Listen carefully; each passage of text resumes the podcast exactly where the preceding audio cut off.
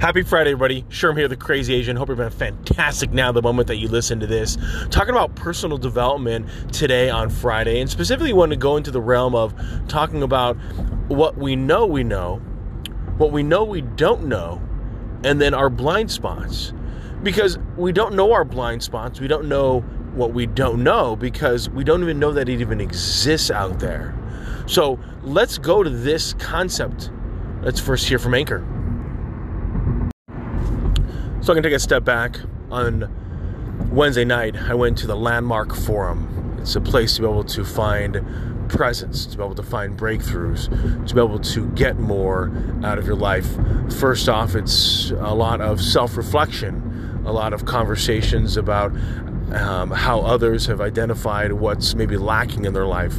Maybe there's different buttons or there's different ways that they we overreact based on different circumstances we might find ourselves in and it is an opportunity for you to be able to recognize, especially in our areas of communication when it comes to family, friends, acquaintances, coworkers, what might not be going well. And based on our own perspective, what have we done? So, are we using our past that limits us in way that we view the world, um, our previous relationships? Um, in a psychotherapy uh, perspective, you call this emotional stacking. And and I know this because I went through therapy after I got divorced, um, or actually prior to, and then and then um, for a, few months after I got divorced, because I wanted to make sure that I was in a healthy place and not bringing any of that um, anger or irritation, any of that kind of emotional baggage to my sons. Um, now that I was going to be a single dad, so. Um, I find that to be very therapeutic. Now, I'm one, obviously, from a perspective of running the podcast, I'm very comfortable speaking and for me, speaking allows me to be able to think through things and to be able to sometimes discover things, not only about myself, but also about the world as I communicate.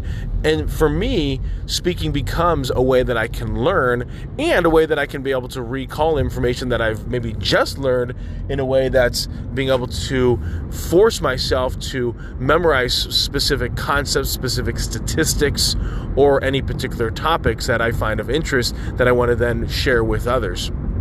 So I want to make sure that I truly understand something if I'm going to put it, let's say, in a podcast. And so this landmark forum was um, introduction that I went through was just really um, powerful. Now's not the right time for me to go through it, um, although I found it to be bang for buck, good value. Um, just the dates that they have on on upcoming aren't going to work with my schedule number one. And number two from working with coaches i'm implementing what never what i've what i've never done before. And so that's exactly what we're trying to find is these breakthroughs. And so for me i'm working on breakthroughs need to need to see them through. Now there's a few things that i want to work on. So one of the things that um, is a part of the concept he said was not to put anything off till tomorrow or someday I will do those things. So there are things that you want to accomplish, things that you want to do, then figure out how to do it now. Figure out what you should be doing in order to plan for it. If you say that you eventually will go on that vacation, then start planning and plotting and saving for that vacation. Don't let, oh, I'm going to eventually go to Hawaii. I'm eventually going to book that uh, cruise, not to hold you back. There's a lot of ways that you can start, quote unquote, booking it and you know put a little deposit down make sure that you're saving it on a on a monthly basis to be able to get to where you want to go and we find that for a lot of times in our goals we might have these ambitions out there these hopeful wishful thinkings but we don't actually take any time to be able to put the action steps to be able to get exactly what we want and we find ourselves then a year later kind of in the same place because we never moved ourselves from the couch so to speak and this really brings me to where personal development comes from. I want to make sure myself personally that I'm not missing out on anything in order to help myself get better. And that's why I will read about various topics, you know, from social media to business development to personal development in order to get myself to be better. And I don't want to be caught off guard but what I don't know. So um, he drew a circle on the board and he took a little slice of pie and he said, This is the pie, slice of pie in life that you know what you know, right? Education, experiences, these are things that you know.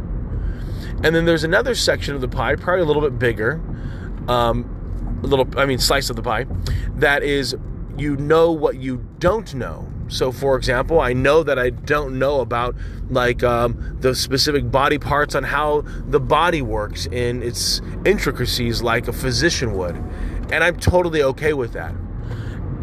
And then there's the rest of the circle, the rest of the pie. That's you know probably takes up 90% of it or 80% of it, and that's what what you don't know that you don't know this. And so, uh, let me give you an example. Because um, I was um, just listening to this uh, we- um, this webinar the other day where um, this man was talking about in sales um, that there's certain colors that people wear when it comes to their suit, their color of shirt, and their color of tie, and white invokes trust.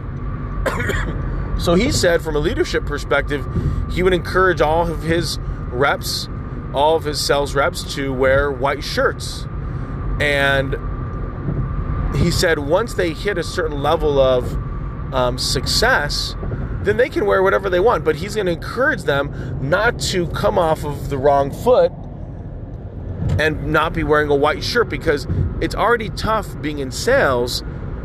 You don't want to have the color of clothing that you're wearing make it that much more difficult to be able to close the deal. And so that's a part of life that you don't know you don't know there's specific reasons why the presidential and you know political individuals will wear specific colored ties when they're speaking. You know, blue typically invokes calmness. Red invokes aggressiveness and uh, proactiveness in a good way. And so, if you don't know this, you end up slightly alienating individuals without you even knowing that that even exists out there. So there's different things that occur in our lives, there's certain things that we learn that we're like, oh my goodness, why didn't I know this before? I would have done something differently. I would have reacted differently. Um, I find this one to be extremely powerful when I can record my sales reps in, in my team on what they're saying and how they're coming across, they don't even notice that they sound defensive or they sound irritated or their face looks uninterested or they verbally say the same phrase constantly in a conversation. It becomes very distracting, very um, demotivating on why someone would want to work with them if these small things are occurring and they're not even aware that it's occurring. So I find that videotaping a role play or a practice session is extremely powerful. I know for myself, when I first got into the, the business of sale, in the industry of sales, I recorded myself with a friend of mine. So she wasn't in the industry. Um, and I just t- asked her to tell me how I made her feel. And so I remember when I watched back the, the video, um, I realized that I was really polished. You know, there I was wearing a suit, asking real adult questions.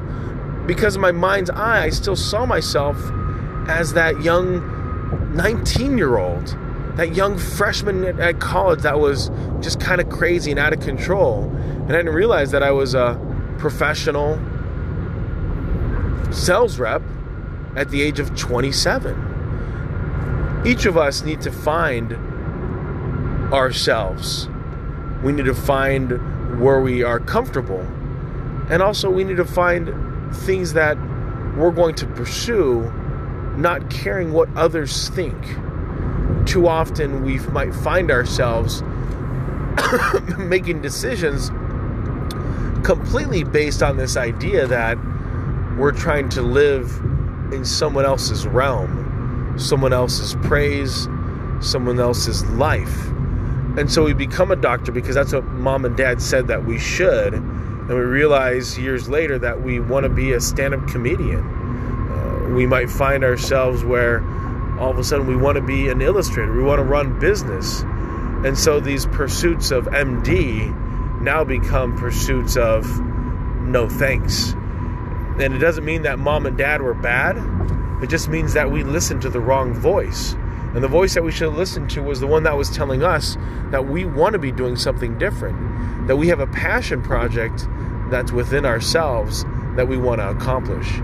And it's this pursuit of per, um, this pursuit of passion projects, which I think a lot of people need to take more advantage of because it's exactly what they want. They don't want to be doing more or getting more in their specific circumstances. They want to be authentically themselves.